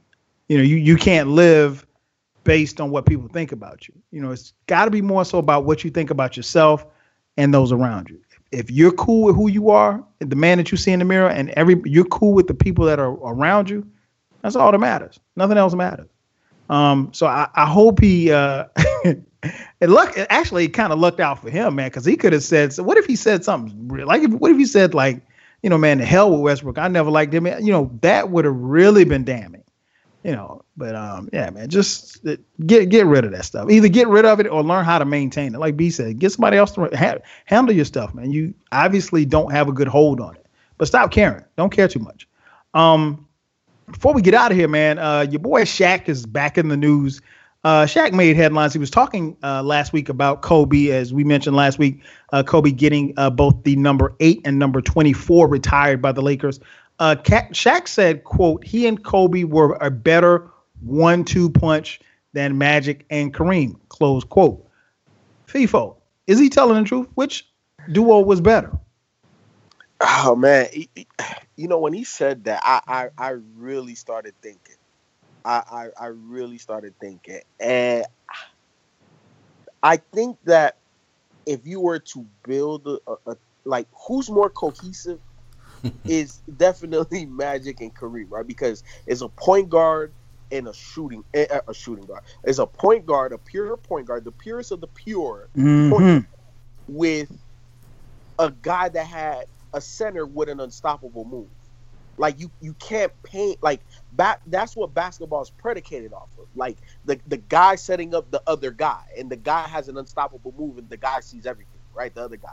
So when when when you look at Kobe and Shaq, if I'm thinking more dominant, I'm taking Kobe and Shaq. But if I'm building a team and all of that, I'm taking Magic. So if you if you put money on the table, you like, look, you got to pick one. I'm gonna take Kobe and Shaq. Mm, okay, okay, okay, okay. I'm, I'm, gonna take Kobe and Shaq, man, because look, man, you talk, we talking about a guy that can score 80 points, right? And you know how I feel about Shaq. I feel like Shaq is a Mount Rushmore player. I think Shaq is the most the most physically Mount Rushmore. Well, uh, well, okay. He, he's on the list. He's like on on the list to get next, but no, he, he's not on, on Mount Rushmore. But he's way up there. I think he's like top three best big men ever. You know what I'm saying? I, just how big he was, how nimble he was, how he knew. Like he played. I feel like he he understood jujitsu because he will use everybody leaning all up against him because he weighed three something. He spin right off him and get right up off the ground quicker than what you thought he could do. So I just think that those two guys in their prime were were too dominant. Like if, if, if we if they played a two on two, I, I, don't I don't know what Magic gonna do to stop Kobe. I don't know what he's gonna do. Kobe gonna cook him. Kobe is going to cook him. And yes, uh, Kareem is nice. What are you gonna do with Shaq? what are you gonna do with Shaq, man? Oh man. What, what about you, B? Shaq. What about you, B? Uh, is he right? Were they a better one-two punch? Is he telling the truth? Which duo was better? And we're not necessarily talking what FIFO went one on one. We don't necessarily have to talk one on one, but I'm, but just you know, generally speaking, which which was a better one-two? Or you can talk one on one, but uh, which was duo was better as far as a one-two punch?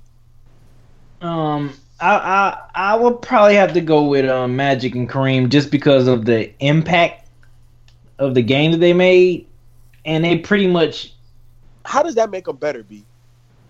How did how did that make? I'm gonna have to go with. I'm gonna have to go with. I mean, they were the Showtime freaking Lakers, man. Like they they started like a, a, movement out in LA that I don't think that Kobe and Shaq did. Now, granted, okay, yeah, two different two different eras, so it's kind of hard to compare to that. Yeah, yeah, it is. It is. But, Always is. But um, yeah, man. I mean, FIFO, you talking about what Kareem could do with Shaq? I mean, what Shaq can do with Kareem? I mean, this man got the freaking sky hook, dude, an unblockable shot. And I mean, you know, granted, like I said again, FIFO errors.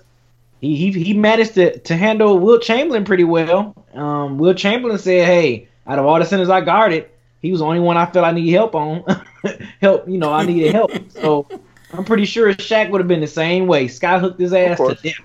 You, you know, he what was I'm saying? like the Foot first to Shaq too. You said what? I said uh, Wilt was like the first Shaq.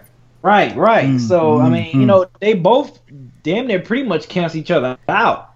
And then you got Magic out there making everyone better. Something that you FIFO always used to say that was a knock on Kobe whenever the Kobe versus LeBron discussion comes up. You got someone like Magic that can get everybody going. You know what I'm saying? B. And still have that killer instinct. So B, did you hear what I said? I might have to get a slight edge to um Magic and Kareem. And the fact that they got five championships together. So, you know, Mm. so there it is. B, did you hear what I said? I said if I was GMing this thing, I would take Magic and Kareem. But if I'm taking them like just as individual talents, as as a as a as a duo, I'm taking Kobe and Shaq. You're hedging, individual FIFO. Talent. You're Huh? hedging. Yeah, You're yeah, hedging. You, you, you're Yeah, you really are straddling the fence, bro. big time, dude. You, you, got to be on one side of the fence, bro. Yeah, man. Ain't no if I'm a GM, if I'm a d- d- flat out. If you- if you picking, who you As a picking? You, you over there sounding As like a Herman duo, Cain, man. Yeah, it don't matter if you a G. We not saying if you a As a GM. We just said flat out. Do you agree with what Yeah, Shaq one two said? punch. Just not even talking, Yeah, not even talking one-two one on one. We're talking about just as a one two punch on a night to night basis in in their particular Kobe eras. Shaq. Okay, I'm taking Okay, Kobe okay, Shaq as a okay. duo. all right. What about you, Ken? Um, is he right, man? Uh, who who was Man, no, better? he ain't. Kyle, you don't. You don't even have to finish the question, man. Of course he ain't right. No, Gotcha. he's not. He's not Yeah. right. No, better duo. Like we could. Who who did this math? Somebody did this math before. But I mean, it's Uh, a it's an argument though, Ken. It I mean, It's not. it is. It's not. Yeah, it's yeah. not just easy. Give him okay. It's it's. But you, it's an argument. I mean, it's definitely an argument. Because I mean, you, What you you pretty much arguing two of the best Lakers to ever play in Kobe. I mean, in Kobe and Magic. So whenever you always ask who's the best Laker, one of those guys always mentioned. So I mean, it's an argument.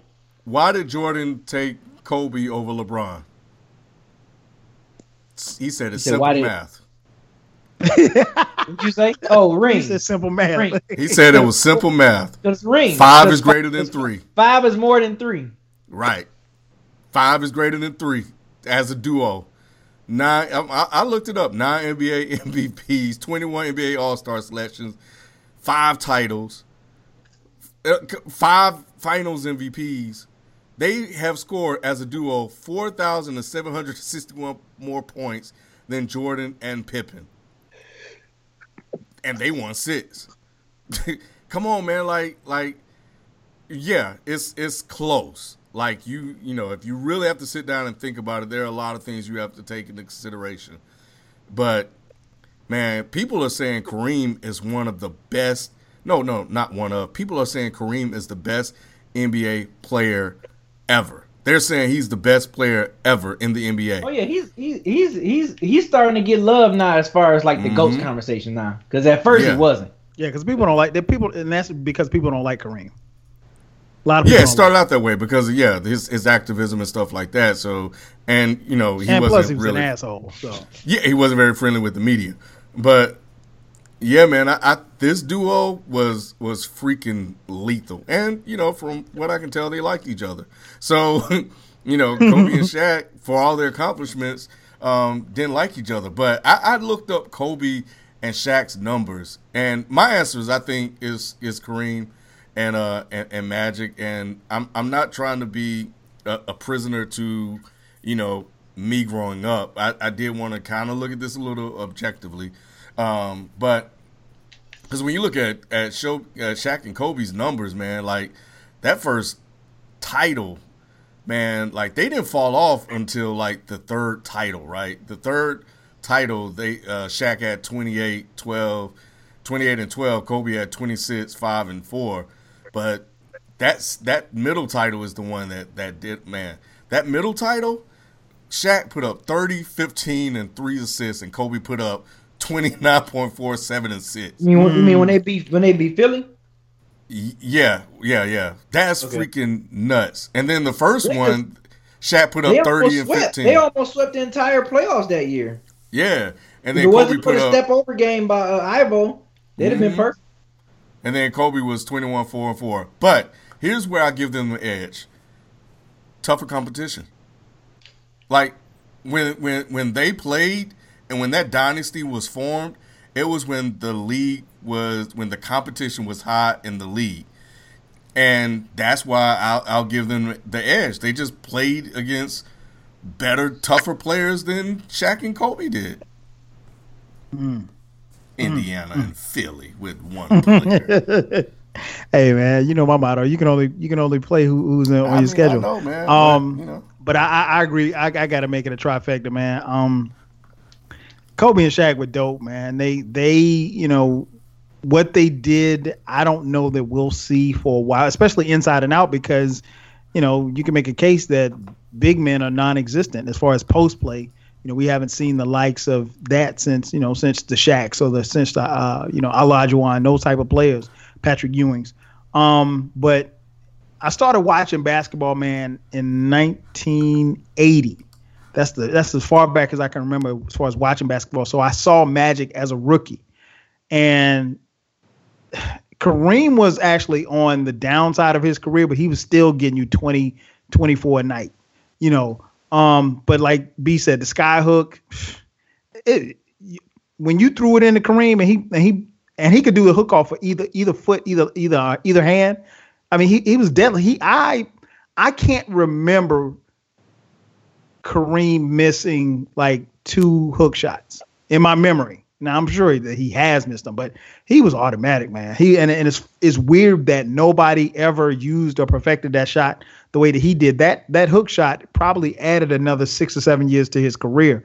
Um, but I think one two punch, man, it was Kareem and Magic, man. They they just and even as Kareem got older and he wasn't able to necessarily, you know, get up and down the floor, he still was the the anchor of the Showtime Lakers.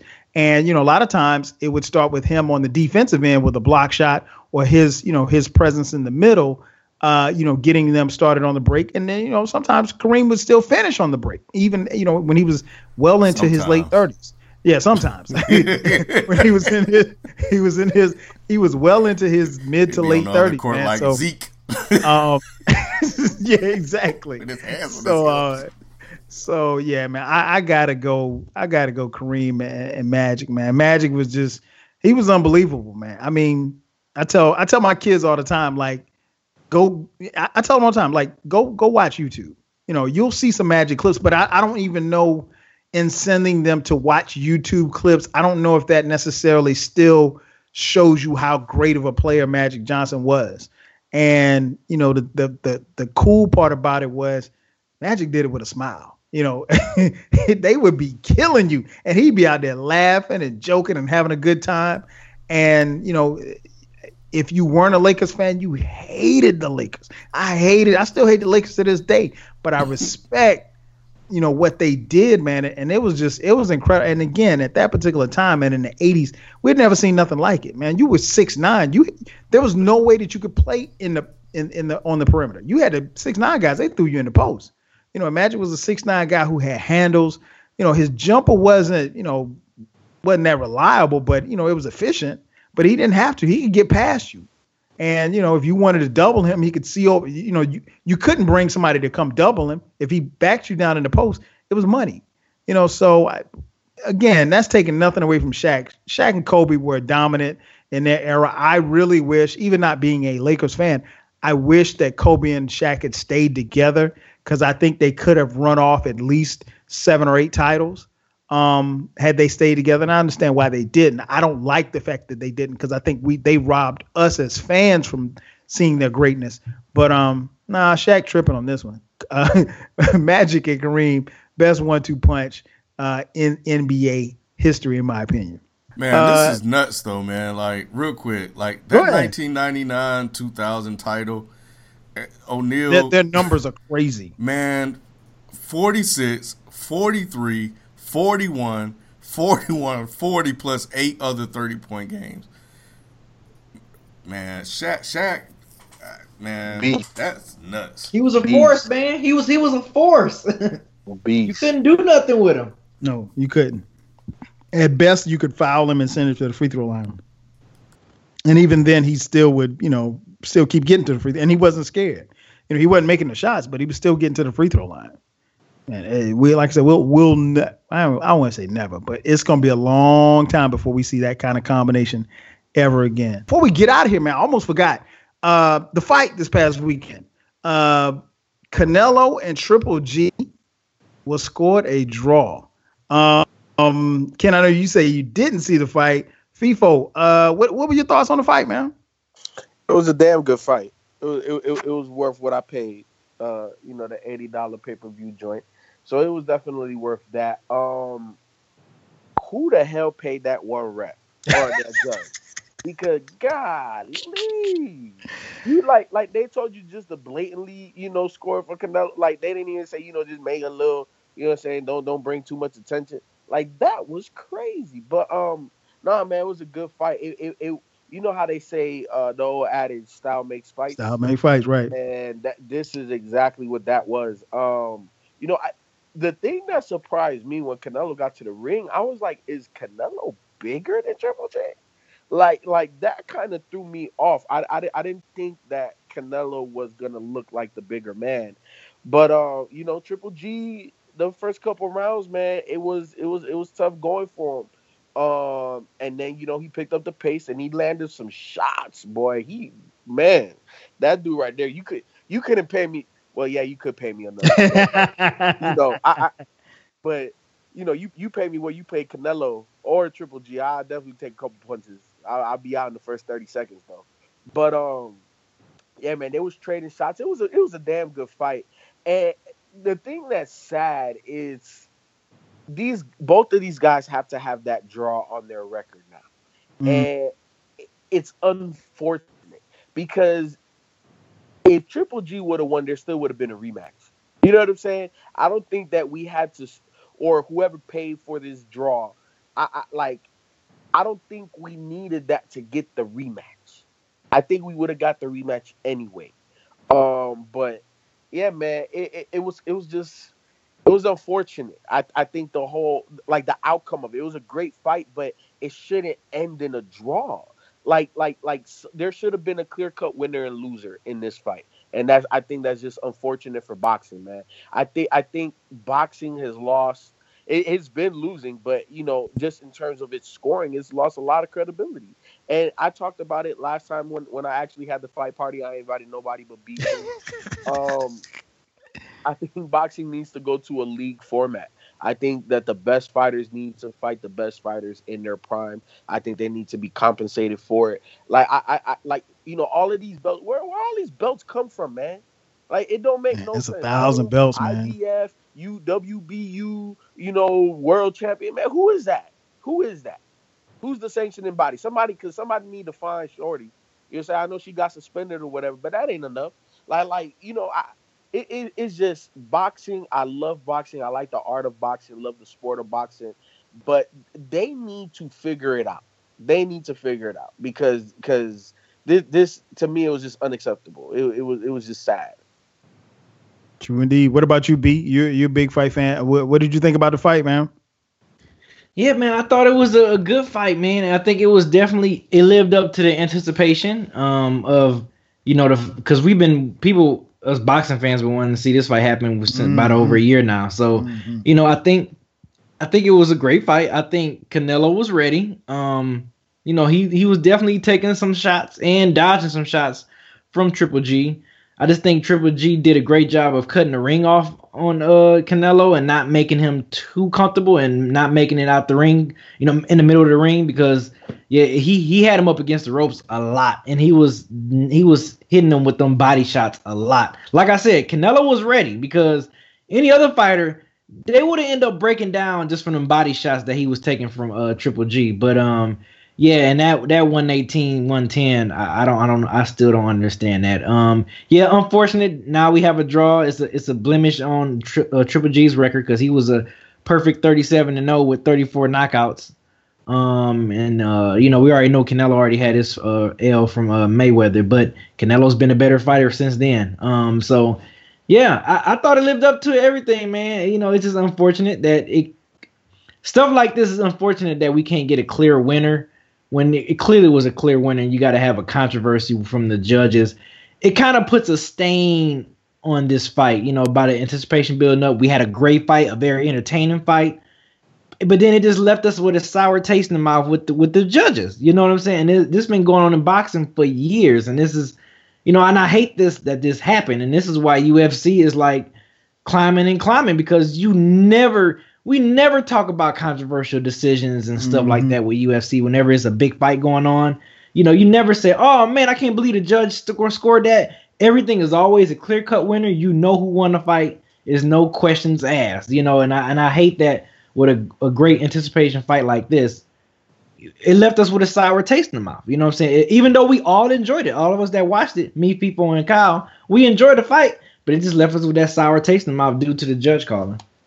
Yeah, I, agree with the two of you, man. I, I thought it was a great fight. Uh, shout out to Twitter for putting the link up because uh, I had no intent. I had, I had no intentions on finding it. Uh, I don't even know if I'm supposed to be saying that I did. I watched it illegally, but uh, nobody listens. Um, nonetheless, uh, yeah, man, I thought it was a great fight. It was, um, it was like B said, very highly anticipated, man. I thought I was surprised that Canelo got off to the start that he did. And uh, I was like, man, okay, Triple G is a little bit of trouble, but you know, you kind of saw around the third, fourth round, he started to, you know, like B said, cut off the ring. And you know, I like the fact, man, it was just two dudes that was in there, just you know, they was swinging. You know, it was just guys throwing shots body shots and everything like that. And they we we actually got to see guys box. You know, it wasn't and people listening know it. I, I I'm not a fan of Floyd Mayweather style. You know, so we didn't get a chance to see that type of BS. We saw actual fight. Um, I, I think you know to me, and now of course I'm not a judge or anything like that, but I thought Triple G won, and I really I, I, think you probably make a case that it was close, I guess. But to me, I didn't think it was that close. It, it was close enough. But like me and B were talking about uh, the other day, the problem that I have is is that you have one judge. You know, her card was so much so far so far away from you know how she scored it. You know, as opposed to the other two judges, it was almost like one judge wrote his score down, another judge wrote his score down. She's like, oh let me just write something down. And that's what that's what it looked like. And it's it's not a good look because there's nobody in boxing that you when that type of stuff happens, there's no there's no governing body that can hold them accountable. Um, and I think because of the anticipation and the numbers that they did, I think we were going to get a rematch regardless of who won. So we knew we were going to get a great fight. We knew almost certain that we are going to get a rematch. So for it end in a draw was disappointing, though, man. I, I didn't wasn't a fan of that at all. But um, you know, hopefully, hopefully they can get it better, man. But it's it's it's it's another stain on boxing, man. It's, it's another stain on boxing. People pay you know really really good money to watch these fights, and you know, or they watch them illegally, and nonetheless. They want to see a good fight, and I think we we got a good fight. At the very least, there should have been a decision. A draw, I, I don't think is it doesn't help boxing at all, and it damn sure don't help these fighters because they both of them, for, you know, fought their heart out. Uh, now it's time for us to wrap up the podcast. Uh, as we all do, we want to thank you all for checking us out. Um, now it's time for our parting shots. B, what about you? What's your uh, closing thought? Uh, my closing thought is, I think I tweeted this earlier, but for all you Falcons Falcon fans, you are the enemy this week. Uh, yeah, two. I, I, think this is a great, a great. This should be the this should be the game of the week. I think this upcoming Sunday, the uh, Lions and the Falcons. Um, and I'm not saying that because it's my Lions. Um, I'm just saying that because now That's we have. I'm not seriously. You know I'm hard. You know I'm tough on my Lions, man. um, I mean, I just think it's. I think with, with, Falcons coming off the season that they just came off of, and they and they and they both teams are starting off good. Both teams seeing the the defense on the defensive side of the ball, they both seem like they're the real deal. They both can put up points. Um, so I think this is going to be great to see these two matching up at the third week of the NFL before we get these bye weeks start kicking in. I think this should be the game of the week. So I'm definitely looking forward to this. Atlanta Falcons, you are the enemy. I want. I do not want to go to work Monday, like, uh, well, my Lions catching the L. I want to pump my chest. I want to pump my chest so loud come Monday. So um yeah, I, I hope I, am I hope we have a good game. Is in is, is in Detroit, so I think you know hopefully that that we usually Matthew Stafford is pretty on the money when he's at home. Um, but then again, you know, it's in a dome, so that Falcons' home is a dome, so it's not like they're they're playing in unfamiliar territory. A dome is comfortable for the Falcons as well. So I think it's gonna be a good game. I hope we be in for a, a, a 30, 40 something shootout or whatever, man. Um, but yeah, that's that's my final word, man. Go Lions. Let's try to start the season off 3 and 0, man. And if we win this game, maybe people might start taking us seriously. Who knows? If if if the Lions win a freaking Super Bowl at some point anytime soon, I am going to cry tears of joy. I already said that. I already know I am. I'm going to cry tears of joy. So Lions, you know, if they can pull this off, some miracle down in the future and win a Super Bowl, and plus let's first win this game this week. Hey, I'm gonna be happy, man. I'm gonna be so happy. No doubt, no doubt. FIFO, you got your uh, final thought together? Yeah, man. Um, I, you know, I, I, I don't know, man. I, sometimes I, I just have to go back on certain things that I say. But I'm drinking the Georgia juice for 2017, man. Uh-oh. Atlanta United, UGA football, Jake Fromm, the boy Matt Ryan. The only thing I'm not drinking is is is the Braves and the Hawks. But everything else right now, man, like, look, man, you know what? I, I think I'm just excited to be part of an ever changing city. I'm seeing the expansion right before my eyes, and I haven't even been here as long as some of uh, uh, of you guys. So I know you guys seen Atlanta transform even more. So it, it, it's just crazy, man. And I, I, I look, the city only has two championships total, and I think that we are finally poised for more. I think we are setting ourselves up in multiple sports to have to actually truly compete for championships. And and I'm just excited to be part of the the, the, the movement that's happening in Atlanta sports. No doubt, no doubt. What about you, Ken? B, I need your help, and hopefully you can help me out here. I got a couple of questions for you about the Detroit Lions. Uh oh. Who's the head coach of the Detroit Lions? Caldwell. All right, and uh, who's the offensive coordinator? Is uh, that Cooter guy? Jim, Jim Bob Bob yeah. Cooter. Yeah. j- Yep. Yep. Mm-hmm. He took over for Joe Lombardi, right? And Yep. Caldwell in 2015 fired him because they started out one and six. Is that right? Yep. Something like that. Okay. Yep. When did you guys get the new GM, Bob Quinn? Ooh, that's a good question. When did we get Bob? It was kind of recently. Bob Quinn was hired as the Detroit Lions general manager manager on January 8, 2016.